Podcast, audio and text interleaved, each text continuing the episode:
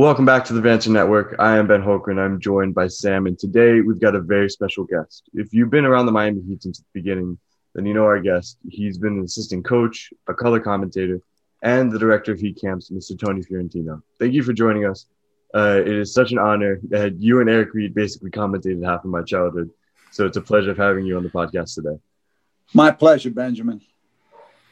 Yeah, so let's start off. Let's take us back to November 5th, 1988. Not just your first Heat game, but the very first Heat game. Can you talk about that experience? What was running through your head, the emotions that you felt, uh, the very first Miami Heat basketball game? Well, there's an interesting story about that. Obviously, it was the first game in franchise history playing the Clippers. And um, everyone, many people wearing black ties and and uh, bow ties, you know, and all that stuff, black tie outfit. Um, a lot of celebrities were there. Mm-hmm. Unfortunately, I wasn't. As an assistant coach back then, we only had two assistant coaches. Mm-hmm. It's amazing today where you have a, a coaching staff of five or six coaches, you have a huge scouting staff, you have a, a video coordinator with a video room. We had none of that in 1988. Mm-hmm. And so, um, Friday, that game was on a Saturday night, I believe. Friday and Saturday night, I had to go scout the next two opponents. Okay. And so I had to go, I believe I was in uh, Houston that night. It was either Houston or Dallas. Mm-hmm. I had to scout. We were going to play them either in the next game or the, or the second game coming up on the road. So I was sitting in a darkened arena scouting an opponent coming up while everybody was having a great time in Miami celebrating. And you know what's weird about the whole thing? I was thinking about this the other day because of the pandemic. We're in our 33rd year of the Miami Heat. Mm-hmm. And I think I maybe I've missed a handful of games, not even a handful of game home games in 33 years, mm-hmm. but I missed opening night. So it, it, goes that way. But it, it, we lost to them. And what was strange about it is I think we beat them like the next seven or eight times in a row mm-hmm. after that. In fact, that was our first win in Los Angeles when we were 0 17 in December to, to, to win our first game ever when Norm Nixon missed the jump shot at the buzzer. Mm-hmm. It was our first win in Heat history at, at the at the Clippers in uh, in eighty and eighty eight. Yeah, the first of very many wins, right? Uh, going forward. Yes. Uh, so I just wanted to take it back a little bit farther. You were a high school coach in New York before um, getting into the NBA, and I want to know what how was the change from going from a high school coach to an assistant in the NBA?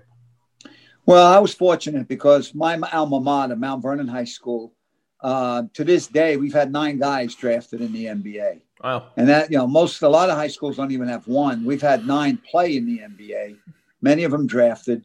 Um, so I got to coach Rodney McCray. Uh, his, my, my first year as a head coach in Mount Vernon, mm-hmm. 78, 79, I had Rodney McCray. He, Rodney McCray won an NCAA championship as a, as a freshman at Louisville. He, uh, he won a, he got a, a championship. Uh, he got the championship at Louisville. He was on the Olympic team in 1980 mm-hmm. that wasn't allowed uh, to go to the Olympics. Okay, they boy, we, we boycotted that. Uh, the, the, games were in Los Angeles, uh, we're in, in, Russia, and we were not allowed to go uh, mm. to Russia to, to participate for, because they had infiltrated Afghanistan at the time. And then he also won an NBA championship with the Bulls. And so he was the first guy, you know, he was on my first team that I coached. I had Scooter McCray as a freshman at Mount Vernon. So what I'm trying to say is, and I worked five star camp. Five star camp was the best camp in the country. Wow. And I rubbed I rubbed shoulders with at a very young age guys like Calipari and Pitino and Chuck Daly and uh, Mike Fratello and Ron Rothstein and you know the likes of that. And we had great players in that. We had the best players, high school players in the country, mm-hmm. from the Midwest to the to the East, um, at five star. So I had been, uh, you know, I, I had been around the talent and coached some of it on that level. So when I I was at Iona for two years after I left Mount Vernon as an assistant coach, Iona College in New Rochelle, and then came to the Heat on mm-hmm. the first staff. And so it would it would have been more overwhelming for me had I just gone, you know, from a high school that didn't have that type of talent or my back kind of background. It would have been a little different. And so, it, but but it was exciting to be with one of my best friends, Ron Rothstein, Mhm. to be with the first franchise, you know, to be on the first coaching staff, and the philosophy by Lewis Schaffel and Billy Cunningham, the general partners that ran the Heat Mhm. at the time, um, the initial guys, they they started the franchise from the ground up. We had six rookies on the first team, Mhm. whereas Charlotte, who came into the league with us, they went out and got players, Mhm. and so we only won 15 games that first year. So I I I, I coached uh, eight years at Mount Vernon, and we lost 21 games. Mhm. So my first year as, as a pro coach, we lost 15. Mhm. so welcome to the pros.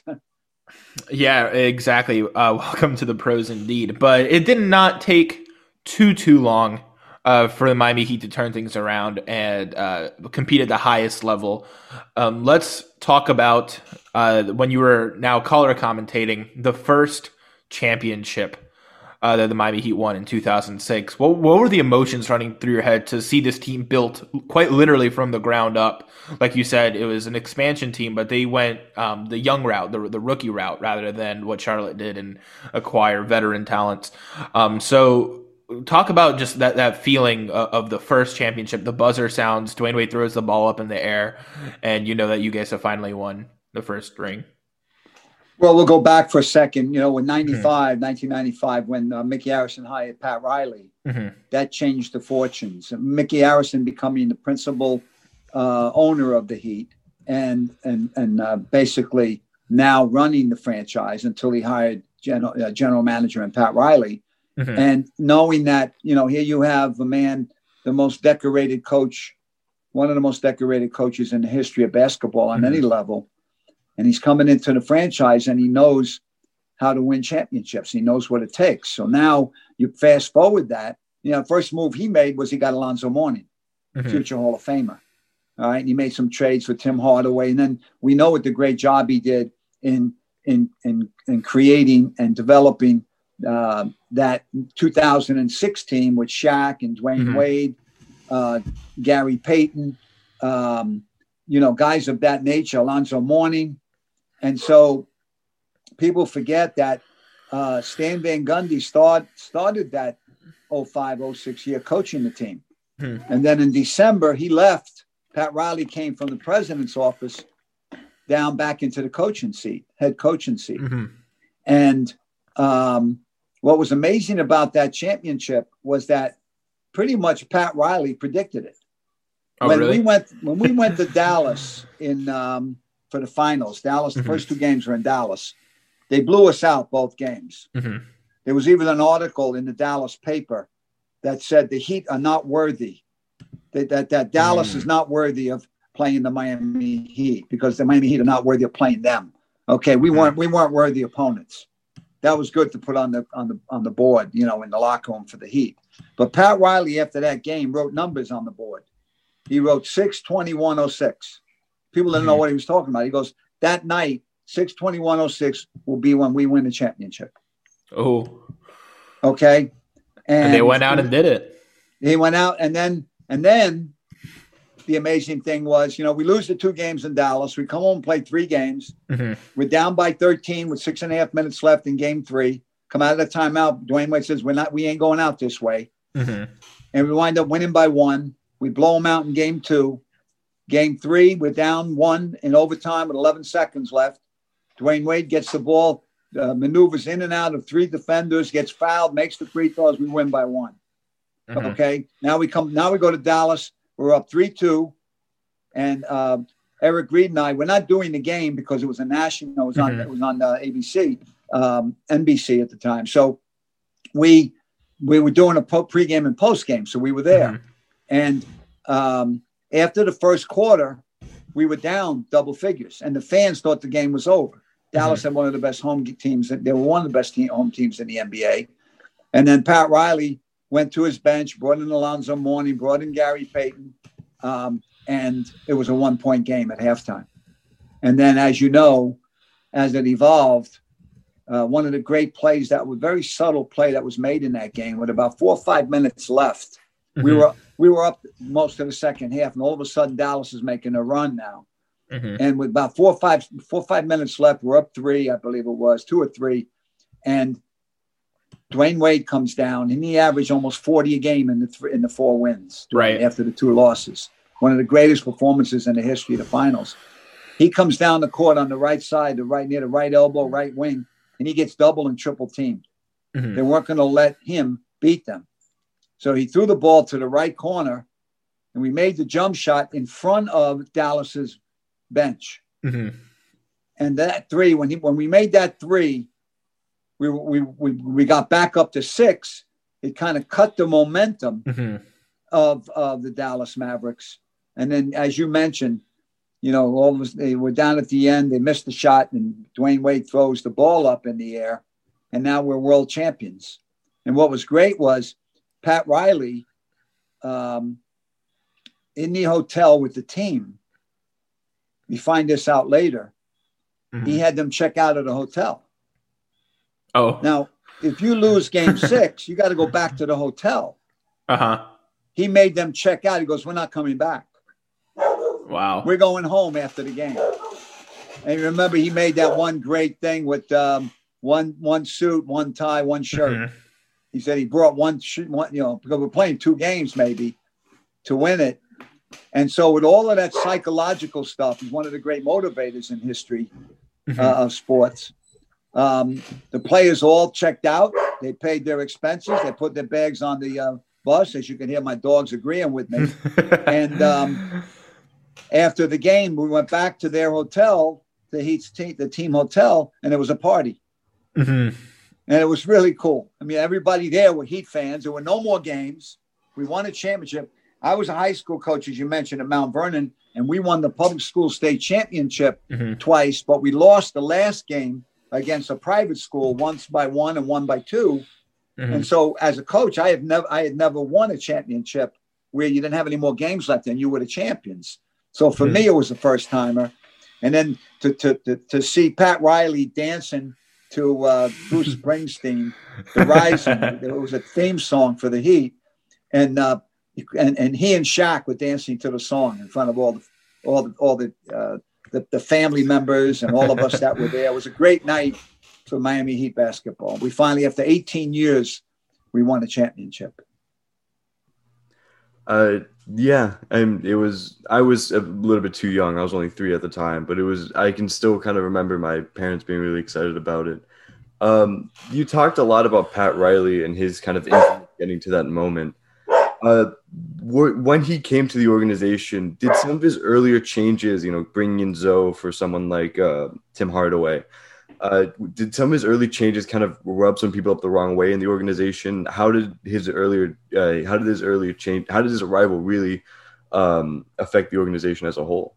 No, everybody was upbeat about it. Everybody wanted mm-hmm. it. You know, we were kind of a franchise that was kind of just there. You know, we, mm-hmm. we made the, um, Ron Rothstein was there the first three years.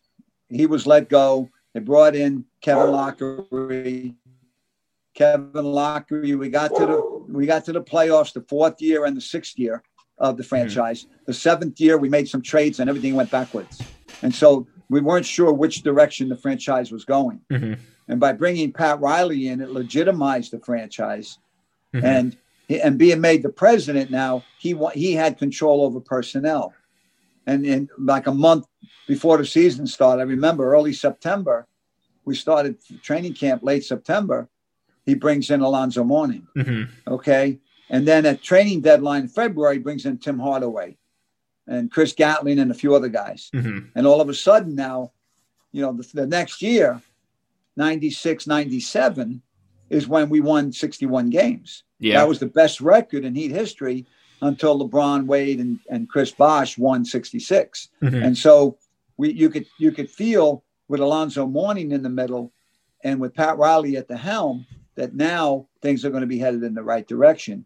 And you know, he in his first uh, in, in his introduction to South Florida and the media here um, on the ship that Mickey Arison owned, um, mm-hmm. he said, "I envision a parade down Biscayne Boulevard." Wow and boy, did he deliver big time. oh yeah, he did. Um, and one thing that we always talk about, uh, we hear it in the media, we hear it uh, everywhere on the Miami Heat social pages, is that culture. And um, sure, the Miami Heat obviously had something before Pat Riley, but it seems like when he joined the team, it really was a culture shift into what we know uh, and, and respect today. So uh, can you talk about that that shift, that that change in the atmosphere uh, when he was here? Like like you said, it legitimized the team, but also going forward, um, how that really changed the mindset of what the team was really all about. Yeah, it's interesting because you know I was I mentioned I was on that original staff, and mm-hmm. Ron Rothstein pretty much did that for three years with mm-hmm. the team, and then he was let go, and then it didn't continue. Mm-hmm. So when Pat Riley came, he became the voice and the, and the figure of the franchise. And the, the culture with Mickey Arison and mm-hmm. Pat Riley as the leaders of the franchise, and then bringing in Alonzo Mourning, who was the one, you know, one of the fiercest players in the history of the league. You know, played hard all the time, had passion. We could raise everybody else's game to another level with the with the emotion and the way he played, you know, in his Hall of Fame career. Put all that together. Pat Riley then uh, started the tradition of hard work. I remember um, it was interesting in one of those years. I was on his staff for four years, mm-hmm. and I remember when after a three-hour practice one day, one of the reporters said to him, "Coach, is it true you had a three-hour practice today?" kind of like implying that's too long. And mm-hmm. Coach Riley looked at him and said, "Are you telling me that I can't ask a professional athlete to give me a three-hour workday?" So the, the media didn't ask that question anymore. Okay. and I remember that when we got Alonzo Mourning that year, uh, the night, that, well, the, the second year in 96, 97, we played at home. We won a game, and the reporters were interviewing Coach Riley. And the reporter, we were going on a six game road West Coast trip. Mm-hmm. And the reporter said to Coach Riley, What do you think's a good record on this trip? Four and two, five and one. Pat Riley just looked at him and said, I want to win them all. Mm-hmm. And I was standing there with Alonzo Mourning, and Alonzo Mourning said to me, That's why I love the man. Uh-huh. You know what? We went 6 and 0 on that road trip. Why concede anything to anybody? That's mm-hmm. that was Pat Riley's mantra. That that was, you know, you we played this game. Remember when we we were uh, remember when the Bulls, I believe it was the year the Bulls won 72 games. Mm-hmm. They only lost 10 games. We played them with eight players that mm-hmm. year. Tony Smith, that was the year Riley's first year where we made the trade, and and Timmy Hardaway and those guys hadn't gotten here yet in February, and we had to play mm-hmm. with uh, Rex Chapman, you know, Alonzo Mourning and guys like that, and the uh, the Bulls were were, were the were the toast of the, of the league, mm-hmm. and we beat them. Rex Chapman had a forty something point game, and mm-hmm. uh, Pat Riley told him before the game, "Why why why are we even going out there to play? Why don't I just walk out there and tell them we concede the game?" Why are you guys even going out there? He got our guys so riled up and so prepared to go out mm-hmm. there to mm-hmm. play them. Okay. We beat them. We only, they only lost 10 games that year, I believe. Yep. I think believe that was the year. Yeah. So, um, you know, we beat them with eight guys. And so that's what Pat Riley was all about. And now you've got Erik Spoelstra, who's the video coordinator, who mm-hmm. works his way up. When Coach Riley first came to the Heat, he asked me about the video coordinator. He said, Is he a is he a, a, computer guy learning basketball or is he a basketball guy learning computers? I said, no, mm-hmm. coach, he's a basketball guy. And mm-hmm. look what look look what he evolved into. You know, we can tell right away the video coordinator on any team really deals with the assistants. Mm-hmm. Because you gotta you gotta make scouting reports, you gotta make videotapes for the team and all that stuff. And it's really the assistants that deal with the video coordinator. And so we knew right away how sharp he was by the stuff he added to the to the videos, by the way we we conversed with him. All right, and then eventually Stan Van Gundy uh, put him on the coaching staff, then put him on the bench, mm-hmm. and then he was on the bench when we beat uh, Dallas. He was one mm-hmm. of the mm-hmm. assistant coaches with Coach Rothstein and Coach McAdoo. Coach Spoelstra was on the bench for that, and then when Coach Riley uh, um, gave it up after the 2008 um, season 7 mm-hmm. 8 season, Erik Spoelstra became the coach. People don't remember Erik Spoelstra became the coach two years before uh, LeBron came mm-hmm. We made the playoffs both years, but the culture was create being created then. That mm-hmm. you come here, you work hard, you put in a good day's work, you get the most out of your ability. And when, when I was on his staff, we were at LaSalle High School in, in the Grove mm-hmm. for three years, four years, three, three years. And in the summer, when the last game was over for the season, Coach Riley said to us, Look, we had four, I think we had four assistants at the time. And he said, uh, You guys figure out what vacation time you want over the summer. It was basically August because mm-hmm. July you have the you have the summer camp, the summer league. Um, and so he said, "You guys figure out your your your uh, your, your, vacation time if you're going to take any. But I'd like to have two guys here in in LaSalle every day from eight o'clock in the morning to three o'clock in the afternoon, mm-hmm. because he wanted the players to know we were there. They can come in at any time during those hours, and we would work with them. Mm-hmm. And they and they came in, and and then they they came, they they they so in, August and September, they were ahead of the curve when we started training camp and then mm-hmm. it evolved into what it is now. Yeah, and you talked about it's kind of interesting how uh, you there's a parallel right now that we can draw with Erik Spoelstra's um, experience during this season. Uh, COVID has really um, thinned the roster. There were a few games where they actually did play with eight guys, and they went out and competed just like you compared uh, Pat Riley against the Bulls. Um, and against some good teams too, some strong competition, but where the Heat are still competing. They haven't been winning a lot um, right now, but it seems like that is a lot of injury and um, protocol concerns. But they're still competing, and that's one thing that really sets the Heat apart from a lot of other teams. A lot of other teams would just lay down and accept it, but the Heat are still going out there and, and fighting for the win. Can you comment well, on that? The, yeah, one of the things that Coach Spoelstra does, he's got a lot of good, strong points I've seen him firsthand.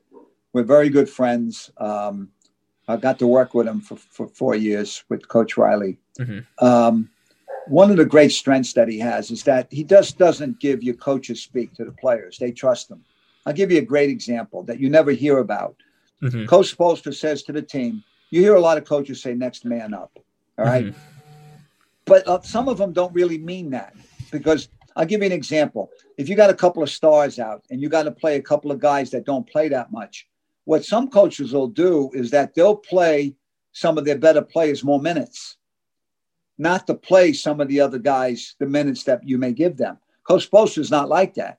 And he also doesn't care whether you're a first round pick, whether you're the star or you're the rookie or how much money you make. I remember when uh, Justice Winslow was a rookie. Okay and we're announcing the game at home.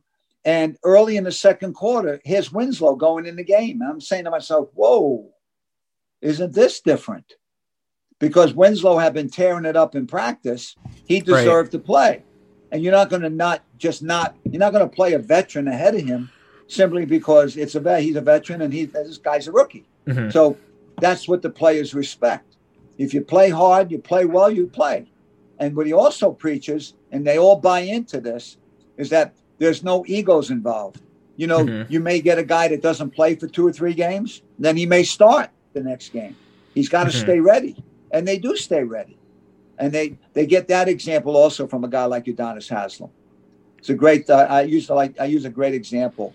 Um, when we went to Washington to play, uh, uh, back when I was still announcing, Mm-hmm. Um, you go in the back and you you you, you hear Coach Spoelstra speak before the game, uh, like right. most all the coaches do that before the game. There's a pre- little press conference.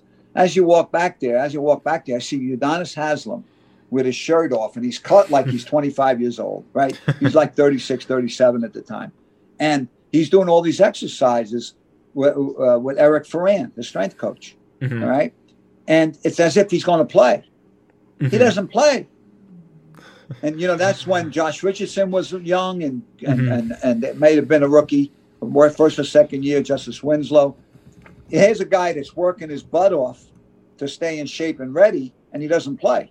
What kind of example is that for the young guys? Mm-hmm. Saying, "Hey, you you better be ready when your number's called," and that's what that's what the cult. That's part of what the culture is all about. Right. And we see, I mean, especially now with the emergence of Heat Twitter, but even before we, we hear, we see, and we talk about this culture. And it seemed like with uh with Miami, whenever they see a guy that they think fits that culture, they bring him in. And it, it doesn't really, and they never really seem to vary. They stray too far away from that kind of personality. Um, but I was wondering, was there a player or a person that seemed very like the most heat culture guy in the NBA, and and it seemed like very quote unquote like the stereotype of what someone that would play for the Heat would uh, act like. And is was there someone past or present that never really played for the Heat? That could have, you mean? Mm-hmm. Uh, that would yeah. fit into the that mold. Would, that would fit that. I'm sure there were a bunch of guys, um, but not everybody. You know, Pat mm-hmm. Riley has the unique, uncanny talent of looking someone in the eye and mm-hmm. know and realizing whether they're being sincere or not. I'll give you an example. When when um, Ray Allen was thinking about coming to the Heat after mm-hmm. winning the championship with the Celtics, a year, a couple of years removed, mm-hmm. um, you know, years removed, he comes to the Heat and he's been a, like he started maybe 96 97% of his games. Mm-hmm. you know in uh, seattle and milwaukee okay? Um, so he was used to starting. And pat riley basically I, but uh, from what i read said to him you know very likely you're coming off the bench here. Mm-hmm. and ray allen said i could handle that. Now a guy can say that but you don't know if he can handle it. Right. Okay? But obviously he did he bought into the culture made the greatest shot in the history of the Miami Heat, one of the greatest shots in the history of the NBA Finals. Mm-hmm. You know, I wouldn't I wouldn't be wearing a, a, a championship ring, uh, you know, that has uh, that, that uh, from 13 back to back championship ring if it wasn't for Ray Allen. You know, that's right. Um, and so Pat Riley had that unique ability to look people in the eye and see that they could play in this culture. Um, people say to me, "Who is your favorite player in the history of the Miami Heat?" And I always mm-hmm. surprise them. You know, you if I was to ask a, a casual fan that, uh-huh. you know, you you probably would get Dwyane Wade, UD, Alonzo Mourning, mm-hmm. okay, guys like that, Glen Rice, mm-hmm. okay, go back to the old old guy. Um, my favorite player in Heat history is Keith Askins. Okay. And Keith fits that culture. That's why I'm bringing him up. Mm-hmm. He fits that Pat Riley culture to a T. All Keith wanted to do was win. He was a warrior. Mm-hmm. And one of the great stories that I tell all the time that um, when Keith Askins played for Alabama for Wimp Sanderson in the 90, in the 89 90 season, mm-hmm. okay, our second year in the league. All right. Keith was a starter. Mm-hmm. They had six guys who could start. And it wasn't working. They weren't playing up to their potential. They were not winning. Keith went to Wimp Sanderson. I've never heard of this before or since. He went to the coach and he said, Coach, if it'll help the team, I'll come off the bench because they had a, mm. a sixth guy who could start, but he wasn't he wasn't starting and it wasn't meshing. So Wimp Sanderson puts that guy in the starting lineup, puts Keith on the bench, brings him in. He plays a lot, but he's mm-hmm. a sub now, and maybe jeopardizes his chance of being drafted six mm-hmm. eight forward from Alabama. Alabama at the time was one of the two or three most uh, uh, uh, uh one of the two or three schools that had the most players in the NBA at the time. You know, UCLA, Duke, schools like that. Alabama was right there. Mm-hmm. Um, we're talking about nine, you know, the early '90s, and so the, uh, Alabama starts winning. They got to the Sweet 16. Mm-hmm. Keith doesn't get drafted the late Stu Inman, who was the first player personnel director that he brings him to our training camp, and we just love the guy. We love his work ethic, and mm-hmm. uh, so uh, Keith made himself an NBA player. Played for nine years, and don't you know now he's the director of scouting for the Miami Heat. yeah, it does seem like the Miami Heat keep their guys around, especially the ones that embody the culture uh, the most. So it, it's going in the the order of things. It, it, seems like Keith was really one of the first guys that started it, um, that embodied the culture. Alonzo Mourning really embodied it. Uh, now on, on, the roster, it's Udonis Haslem. Who do you think maybe on the current roster is going to carry that torch moving forward to be the embodiment of Miami Heat culture after Udonis Haslem retires? Well, you got a few guys. I think that you know you, have got you could take your your, your pick of um, Goran Dragic is in that mold. Mm-hmm. All right, the leadership mold where he doesn't take any prisoners. He just plays hard. Mm-hmm. He play and he, you know, last year Coach Spoelstra asked him to come off the bench. That's unusual. Mm-hmm. The guy was just all NBA a few years earlier, mm-hmm. third. Okay, when he played for Phoenix, and so um, here he is coming off the bench for the Heat, and he blossomed. He accepted the role, and that's what the Heat culture is all about. Do what's best for the team. You got Jimmy Butler. Mm-hmm. You know, Jimmy Butler comes to the Heat. And the first thing he does, he calls up Tyler Herro and says, uh, I'm going to the gym to work out. The only problem was it was like 3 30, 4 o'clock in the morning or something like that. So if you're a hero, how are you going to turn that down? Let's go, man. Mm-hmm. And so, you know, you got you got him, and of course, Bam Adebayo. Mm-hmm. I mean, I think I think those three guys epitomize what the Miami Heat culture is all about. Bam's a, a, a player who just has blossomed so much. Um, you know, when I think when the Heat were researching who to draft when Bam came out, they talked to Coach Calipari. And from what I read, mm-hmm. Coach Calipari told them, look, if you like the work ethic, uh, well, this was about Herro, but he told him about Bam's work ethic. Mm-hmm. And he said, you know, he, he gave him a glowing uh, uh, uh report on, on mm-hmm. why they should take him. And they trusted John Calipari and they drafted him. They loved what they saw. Chet Kammerer and his staff, they and Keith's staff, they they they they uh, scouted him many times, and look what he's blossomed into. And there's no ceiling on it. Mm-hmm. Remember, I'll never forget until he does it again. I'll never forget that sixth game against Boston last year mm-hmm. in the mm-hmm. bubble. That was a Hall of Fame game. Oh yeah. What he did in that game, and when he did it, when the game with the game on the line, the series on the line, with the chance to go to the NBA Finals. Mm-hmm. Here's your third year player, okay, dominating the Boston Celtics. Mm-hmm. And he got to the finals off of his back of game six. And so, he, and, and you could see everything that he's got, he's earned through his work ethic and the guidance of the uh, coaching staff. So the, I would say those three guys epitomize the Heat mm-hmm. Right, and you talk a little bit about uh, last year, and as all fans of Miami Heat, I mean, we were all very excited. We wish we could have been down Biscayne Boulevard, uh, banging our pots and pans when we made it to the finals. But do you th- and this is a very kind of debated topic. I know Pat Riley definitely got into some, or definitely took some criticism by somewhat saying this. He was misquoted. But do you th- believe that Miami, let, let's just say Miami could have won if Dragic and Bam wouldn't have, wouldn't have gotten injured in the finals? Well, it's an interesting debate. You know, on one hand, you know, we don't. One of the things of the Heat culture is you don't make excuses. Mm-hmm. Injuries are a part of the game. Okay, just like if if somebody got hurt on the Lakers and the Heat won, you don't want you're on the Heat side. You don't want to hear about that. You won mm-hmm. the championship.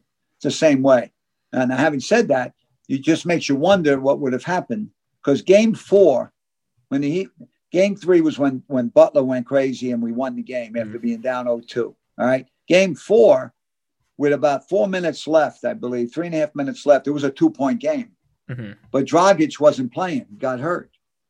And uh, Kendrick Nunn did not play well in that game. And mm-hmm. you just kind of feel, you know, you know the magic that um, that that uh, uh, Dragic was mm-hmm. doing mm-hmm. the, at the end of games. You just have a feeling that if he was there at the end of that game, the series could have been tied 2 2 with the best two out of three now going into game five. So who mm-hmm. knows what would have happened? And then Bam obviously was never the same after his little problem, health problem. So um, you, you wonder as a Heat fan what would have happened, but there are no excuses. The Lakers won. Mm-hmm. Injuries are a part of the game, and you move on. Yeah, that, that's a very interesting way to, to look at things. Uh, it's a unique perspective that only someone that's been with the Heat organization for so long really c- can hold. Um, so thank you for, for shedding light on that for us. Um, can we talk now about a little bit of what you're doing um, in the Miami Heat organization? I know you're involved with the community outreach uh, programs that's been a little difficult with uh, the pandemic. But talk about your position now with the organization and what you're doing. Well, they told me when they when they reassigned me from the uh, announcing to Heat ambassador, I told them I got to look it up, see how it's spelled first, so I get that right. um, basically, what I do is I, I um, help run the Junior Heat program, which is um, it's a program that wants to combine all of the uh, basketball enthusiasts, the young kids and coaches in mm-hmm. South Florida under one umbrella, the Junior Heat umbrella. Okay. And you get to go to clinics, you get tickets to a Heat game. Um, there's there's a lot of things involved with being in, involved with the Junior Heat, mm-hmm. and um, we have our basketball camps. I've been running the Heat basketball camp since Pat Riley came, And so I continue to direct the heat camps. We didn't have it this summer. We didn't have it in the spring or last winter because of the pandemic, but we're hoping that we can get it going again soon. You know, when we're when we're able to. And then when they when they told me what I was doing, I said, you know, I'd like to start a Miami Heat anti-bullying campaign. I was a teacher for 15 years, a high school teacher, and I saw firsthand what bullying can do to someone. And I think people are aware of bullying, but I don't think mm-hmm. uh, parents, especially, they're not really cognizant of how devastating it is to a young person to be bullied, mm-hmm. both psychologically and physically. Then there's cyberbullying, of course, all that sort of stuff. So we hooked up with a company uh, from New York, Bridget. Uh, mm-hmm. We did some about four or five of them before the pandemic hit. We were going to hit the ground running in September, do two or three a week, where we go into uh, elementary and, and, junior high schools and do uh, an anti-bullying campaign. And we, we uh, and I would do it along with my my good friend uh, Glen Rice, who I got mm-hmm. to coach when he came here.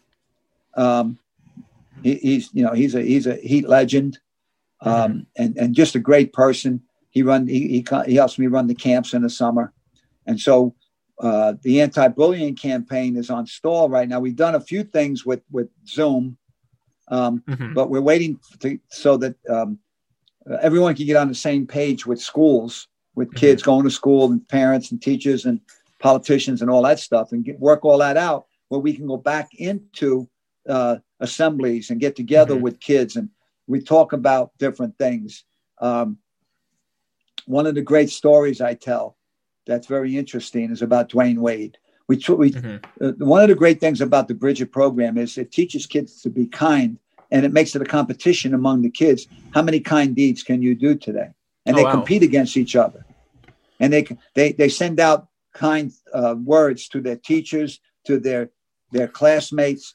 Mm-hmm. We teach them about. We talk to them about. Do you know if you take the bus to school? Do you know your bus driver's name? Do you know the mm. woman's name in the cafeteria, the, the, man's name in the cafeteria? Do you know the people who work in the school? You know, we try to teach them to be kind mm-hmm. rather mm-hmm. than the other way. And one of the great examples that I use, true story, we were in uh, Washington one year with, and um, we played the game and we're walking out the back to go to the buses, to get on the mm-hmm. bus, to go to the heat plane. And I just happened to be walking out with Dwyane Wade. And as we turned the corner on the left, as we go into the buses, there's a, a, rope up, a security rope, and there's people back over there, and they're mm-hmm. all yelling out Dwyane Wade's name. They want some are some are family, some are friends, some are just uh, maybe uh, relatives of, of, mm-hmm. of, different players, and they want you know they're, they're they're excited to see Dwyane Wade, and Dwyane sees this maybe eight nine year old boy who's kind of short, mm-hmm. and the kid looked like he was almost going to cry. now I didn't notice this until Dwyane walked over Mm-hmm. Dwyane walked over and knelt down and said to the kid, Hi, I'm Dwyane Wade. What's your name? And the oh, kid wow. was a little hesitant first. And then after a while, you saw a smile from ear to ear. Okay. Mm-hmm. Dwyane Wade, instead of going to his fans and schmoozing with them and getting the adulation from them, mm-hmm. he, he cheered up a little boy who was kind of looked like he was very sad about something. Mm-hmm. That young man will never forget that experience the rest of his life. And that's what the anti-bullying campaign is all about. And so we're very yeah. proud of that. Um, I also have a website named notjustbasketball.com. If anybody's interested in in um, seeing great pictures that I put on there of myself with a lot of Heat players and a lot Pat Riley, a lot of different people, and I also have 40 Tony's tips on there. And uh, and and one some of the fun I had with it is I've got some tips where there there are um, quotes from different people, all walks of life, not mm-hmm. just sports. And then I have four tips where there are there are funny sports quotes mm-hmm. where people made comments that didn't make much sense, you mm-hmm. know, and it's really funny. It was off the cuff kind of. So it's a lot of fun. So if anyone's interested, not just basketball.com is a, a website they can go to and really have some fun with it. And there's also an anti-bullying page on there mm-hmm. that encourages people about anti-bullying and how to how to um, uh, uh, how to spot it and how to deal with it. So there's a mm-hmm. lot there on that website. So I'm involved with a lot of things. A lot, some of it on, on, on hold right now. Gotcha. And it, a lot of what you're doing now, especially, is bigger than basketball. It's not just running the team. It's not talking about the games. It's using the influence of the team, uh, the status that the Miami Heat hold in South Florida to actually make a difference and help people. Uh, can you talk about some of those bigger than basketball moments that you've experienced? Well, that's one of them with Dwyane Wade. One of the things I always tried to do when we were on the road, you know, we traveled with the team. We went to all the arenas, most of mm-hmm. all over the arenas, and um, whenever I saw Heat fans, we had them everywhere, especially after mm-hmm. the championships. We, you know, people would be wearing the jerseys on. I would go up to them with the ring on and show it to them and say, "You want to take a picture of that?" and th- different things like that. So I tried to, uh, uh, uh you know, I was a teacher, and, uh, and, and I was used to being around a lot of people, and I, it's my nature to do that something like that. Mm-hmm. Okay, um, someone like Alonzo Mourning is a perfect example of what you're talking about. Mm-hmm. He's had that. He had that Zo's Summer Groove. They built the the the uh, the foundation. They built the building, the, the the, the program they had in the in the in the Overtown. Okay, mm-hmm. for years. Um, he still does things for kids in South Florida. Alonzo Mourning has had more influence over kids in South Florida, I think, than maybe any athlete in the history of this of South Florida, because mm-hmm. he really, really worked at it when he had his Zo's Summer Groove, he was all over the place getting sponsorships and doing things for kids and uh, raising money to give to charities, to give to, to, to, to, for the development of kids, that sort of thing. Mm-hmm. And so I think he's the epitome to me of what the Heat culture is off the court, you know, away from basketball, with being involved in the community, developing the total person. Um, you know, uh, one of the things we do in our basketball camp as an extension of that is we teach a lot of basketball skills, but we mm-hmm. teach a lot of life skills. I like giving out a quote every day mm-hmm. at the end of the, of the camp and the of the camp every day. We give out a quote, and it could be from Maya Angelou, it could be mm-hmm. from Aristotle, it could be from Dwyane Wade, Pat Riley. It doesn't matter. Anyone that had something interesting to say that would the kids could relate to, I would tell them to mm-hmm. go home and read it look up the person who made the comment. If you don't know who it is, look it up and see, read about them. So you make it a lesson. I'm going back to my teaching days. Mm-hmm. And then the next day, go over it with them in the morning, mm-hmm. along with maybe we gave them out, we gave them a, a skill sheet to take home to uh, the proper way to dribble, the proper way to shoot, uh, mm-hmm. pick and roll, uh, you know, different things, how to play together, teamwork. So we encompass all of those values, developing the basketball player and developing the person and uh, through all of that, you hope that you you know you, we have an, we have a captive audience. The Miami mm-hmm. Heat's the when we get kids with the junior Heat and in the camp, we have a captive audience, mm-hmm.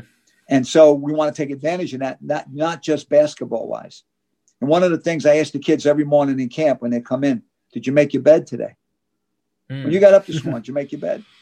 Why not? It takes, two minutes. You know, mm-hmm. that sort of thing. You know, and then uh, one of the, the cute things I like to ask the kids, did you have breakfast today? Yeah. Who made it? My mom. Did you thank her? Mm. Kids don't think of that. Take things for granted. Adults take that for granted. Mm-hmm. So we had one funny situation where we were at Miami Dade College and mom walks in with a kid about 8:30. Camp starts about nine. I'm sitting at a table. The kid walks in. I said, What time did you get to bed? I told him they got to get to bed by nine o'clock. Parents love that. you know, you're a you're a basketball player. You got to get to bed by nine because we got camp in the morning. Mm-hmm. And you're going to be running around all day. And so I said to the kid, Did you have breakfast? Yeah, what'd you have? I had eggs. Who made them? My mom. Did you thank her? And it was st- stone silence. silence, silence. Finally, the kid looks up and says, Thank you, mom. so these are the little things that we mm-hmm. teach that that I love seeing because as being a former teacher, you don't just teach a subject, you teach a lot of things. Mm-hmm. Right.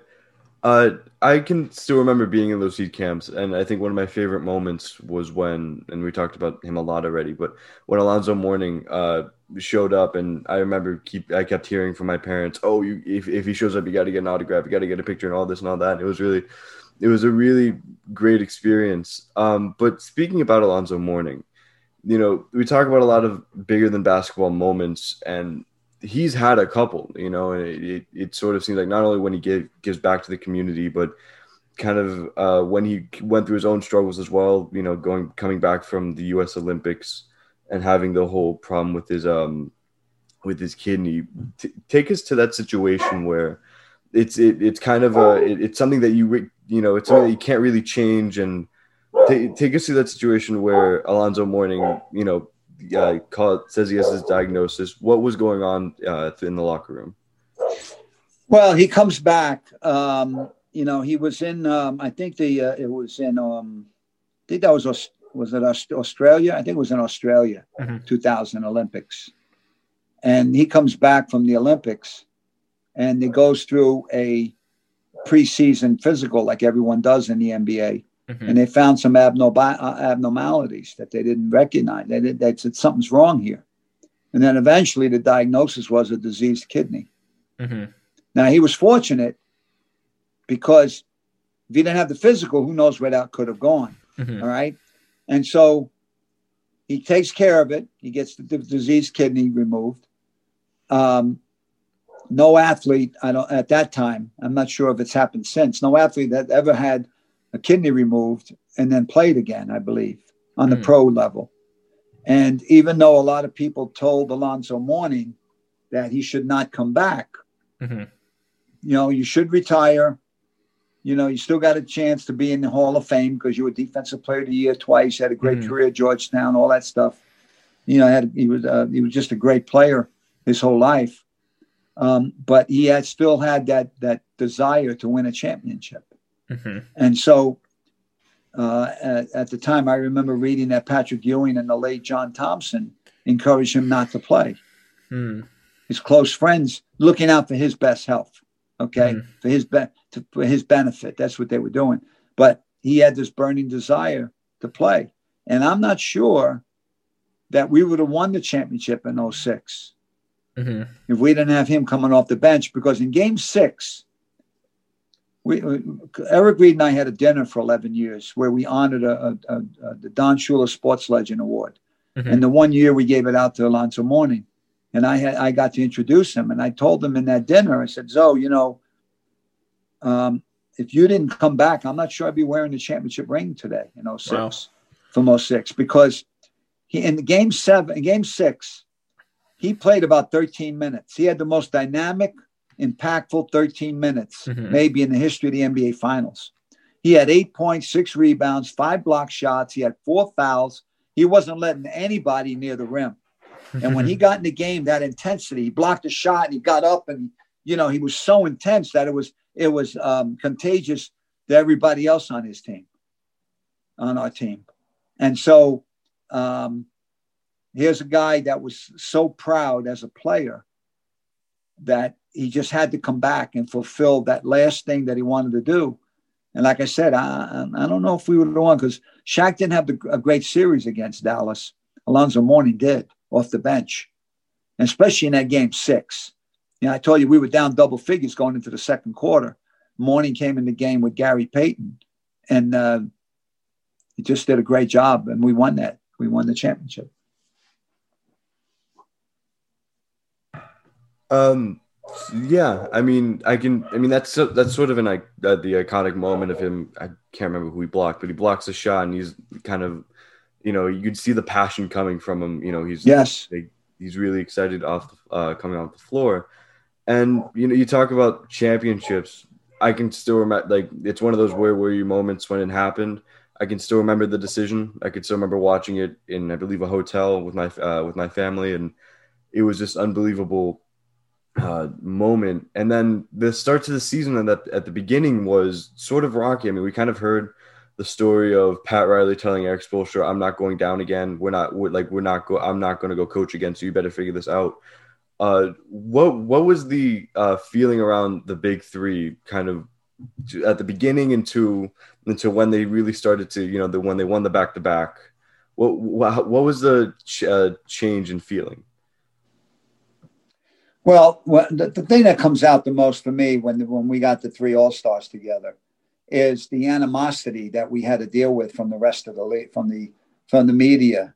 You know, it was the first time somebody had done that. Now it's common where players right. go to teams and try to team up. Uh, you know, they didn't like the fact that LeBron came to Miami and that Bosh came to Miami to team up with Dwyane Wade. Mm-hmm.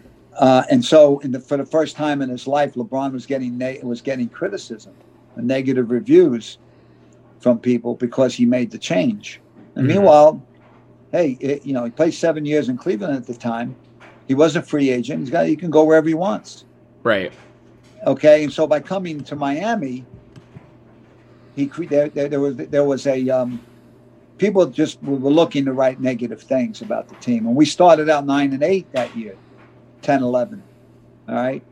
Um, and that, that that year 10 11 i believe was the was the um, work stoppage year we didn't start the season until later that year 10 11 and we started out 9 and 8 you had all these mm-hmm. people talking about you know uh, what's wrong with the heat Spoelstra's in trouble all that stuff mm-hmm. and then we won 21 out of the next 22 games and yeah. all of a sudden people forgot about the criticism now you know, they mm-hmm. stopped picking at little things that the Heat were doing wrong. And so the Heat went from nine and eight to like uh, 30 and nine or something like that. Mm-hmm. And then, you know, then lost. Then, then we get the criticism again when we lost in the finals to Dallas. Right. In six games. And so, um, and then come back and win back to back. And so the, the, the, my feeling was, and I told some of the people covering the finals this, uh, especially the, the uh, years 12 and 13. Mm-hmm. Um, Chicago and Indiana statistically had the best defensive teams in the NBA at that time. Mm-hmm. You looked at stats, but there was no better defensive team uh, with three or four minutes left in a game that the Heat had to win hmm. because they had when you when you when Bosh and Wade and LeBron and Shane Battier zeroed in on defense, there wasn't mm-hmm. a team better than that at that time. We could just shut people down. We did the best, you know. We just it was it was great to see that those four guys, as good as the three guys were in offense and as great a shooter as Shane Battier was, we were a really good defensive team with those four guys leading it, and uh, and then win the back-to-back championships. That was that was exciting to do, and it wasn't easy because when LeBron was here, mm-hmm. we played an extra. I think it was eighty, something like eighty-six games. We played an extra eighty-six games in the four years. That's more than a whole nother season. Mm-hmm. You know? Yeah, and would you say that the Heat really bought into that? Uh, they liked being hated around the league. They they use that to fuel them going forward. Would you say that? Yeah, and I think so. You know, you there's different ways of using this the, the psychology with it. It's mm-hmm. us against them. John Thompson used it for years at Georgetown, and you rally your guys around it. And it's it's, it's true today. The Heat the Heat as a whole, they don't care about any kind of rumors. They don't worry about stuff like that. Um, even even me as a, as a former coach, sometimes I take on the philosophy because someone will say to me, um, "What do you think about the Heat playing the Lakers next week?" Mm-hmm. And I mm-hmm. might say, "Well, they're playing Sacramento tomorrow night. Mm-hmm. All right, let's let's focus in on Sacramento. That's what the Heat does." The only mm-hmm. thing that matters is the next game. Forget all the double talk, forget all of the rumors, uh, criticisms, and all that kind of stuff. Okay. They're not happy with the record right now, but mm-hmm. it's understandable to some point because of all the problems that have existed. And and that's not excusing it again. They don't make excuses. Sometimes you got to try to be objective about it though. And so you know that with the culture being what it is and what they were able to do last year and the group of guys that they have, and the quality of coaching that they have and the quality of ownership and, and front office and Coach Riley, this team's going to turn it around when they're healthy mm-hmm. and they're going to be there when it counts. So that's the attitude. Yeah, and I'm really glad that you mentioned about how the rumors try not to make it into the locker room because this year, maybe more than many, uh, there have been a lot of rumors swirling around this team uh, with James Harden, Bradley Beal, even other players, uh, potential trade targets for the team. That doesn't, you said it does not enter the locker room. It doesn't get into these guys' heads. Like, are my days with the team done? Do they just go out there and compete? No, I. You can see it. You know, you mm-hmm. got a guy like like Kendrick Nunn who was struggling for a while, mm-hmm. but then he comes out and has three great games because he's mentally ready. He's prepared. Mm-hmm. He, he's learned his lesson from the from the culture. He's that type of person. Okay, he's a Chicago kid. He's tough, mm-hmm. and you know you see that attitude. You don't worry about it. You, you go out there and you play. The only thing you concern yourself with is how you play and how you can help the team. And you know, one of the things mm-hmm. I love that Coach Spoelstra pushes all the time is uh, be happy for a teammate's success. Right. You know, you get some teams where they're divided, where a guy's sitting on the bench. In his mind, he might be, uh, you know, complaining to himself that I should be out there ahead of him, or I hope he gets Mm. foul trouble so I can play ahead of him. None of that stuff happens with the Heat. They're happy. They're ready when their number's called, and they root for each other. And one night you may not play, but the next night you may be the star. They understand all of that, and they and they trust Coach Spoelstra. Yeah, and it seems like with the Heat, especially last year, it's hard to tell this year because the roster's been so thin and it's been hard to actually get meaningful minutes out of a lot of these guys. But last year, it was a different star player every night. There were games that Duncan Robinson would come out there and score 30, and then other games where he would score three and be just as happy. Uh, same with the, the uh, star players and Jimmy, Bam, um, all of those guys. It's not very common. It, it, seems like maybe the Miami Heat are one of the only organizations in the entire league that's built like that, regardless of the roster. Because you could even go back a few years um, when the Heat were run by Hassan Whiteside, Dion Waiters, and Justice Winslow. Um, they had that same mentality then that they have now when they are make, having more success making those finals runs. Uh, talk about how no matter what the roster looks like, there's still that same uh, mentality around the team. The program sustains itself. Mm-hmm. You know, if you have a solid program where you back up what you say, if you say you're going to be defense oriented, then you work on it every day. Mm-hmm. If you say the next man up, when when somebody gets hurt, the next man up goes in. You back up what you say. People, players tend to trust what you're doing. I, will tell you what else is the Heat culture. Mm-hmm. I'm not, uh, other other coaches would do this, but I'm not sure every coach would do it. Mm-hmm. Um, when last year when Jimmy Butler first came to the Heat, the Heat had a, a opening night was at home, mm-hmm. and Jimmy Butler goes to the goes to the uh, shoot around. After the shoot around, his lady has a baby. Mm. He calls up Erik Spoelstra in early afternoon and tells him and says, "Oh, but I'll be at the game." Coach Spoelstra says, "No, you stay with your child and you and your lady. You do that. That's going to be something you're going to remember the rest of your life. That's more important than a basketball game." Mm-hmm. And so you think that Jimmy Butler's going to forget that? Because the, after that game, the Heat traveled to Milwaukee. Mm-hmm. And Milwaukee was the team everybody was picking as one of the favorites to win a championship. Mm-hmm. And the Heat go in there with Herro really doing well. And he, um, sorry, my dogs are barking. Oh, he goes, he goes, uh, Heat go into Milwaukee and they beat him in overtime without Jimmy Butler. Mhm. And that was the game where Antetokounmpo tapped, the, put the ball in at the buzzer when he thought they had the game won on that short shot. And they came right back and won in overtime. You knew something was working, but Butler wasn't there. So he was Mhm. able to take a couple of games and spend it with his w- lady and with his kid because that's what's important in life. And that that creates a bond between, you know, arguably your best player and your coach. And it sets a, a, a, tone for everybody else on the team to know that Coach Spoelstra's got his priorities in order. Yeah, exactly. Uh, Coach Spoelstra really, I think he didn't get enough credit when it was the Big Three era because he was always overshadowed by the, the star players. But now I think he's finally been getting that respect around the NBA. Uh, before we wrap up, there's a lot of Heat fans that are kind of worried about the, the start to the season. What, what are some words of wisdom you could say to, to calm some of the anxieties around the, the early struggles and, how Well, they can like- change going forward? And it's like I was saying earlier, you know, you, you can't jump the gun here. It's been it's an it's an odd year. The Heat's not the only team that's struggling that was expected to do better. Mhm. Um, um, you got to get your players back. You know, uh, uh, Butler has missed more than half the games. Dragic has been out a little bit. Um, uh, uh, uh, a, few other guys have missed games. Herro has missed games. Mhm. Let's wait until we get healthy. Let's get let's get it get them back. Get on a roll. We know what they did last year. Okay, and you know it's almost like if they go back to a bubble again for the for the playoffs, Mhm. there's no home court advantage anymore. You know, and it, That's it- true.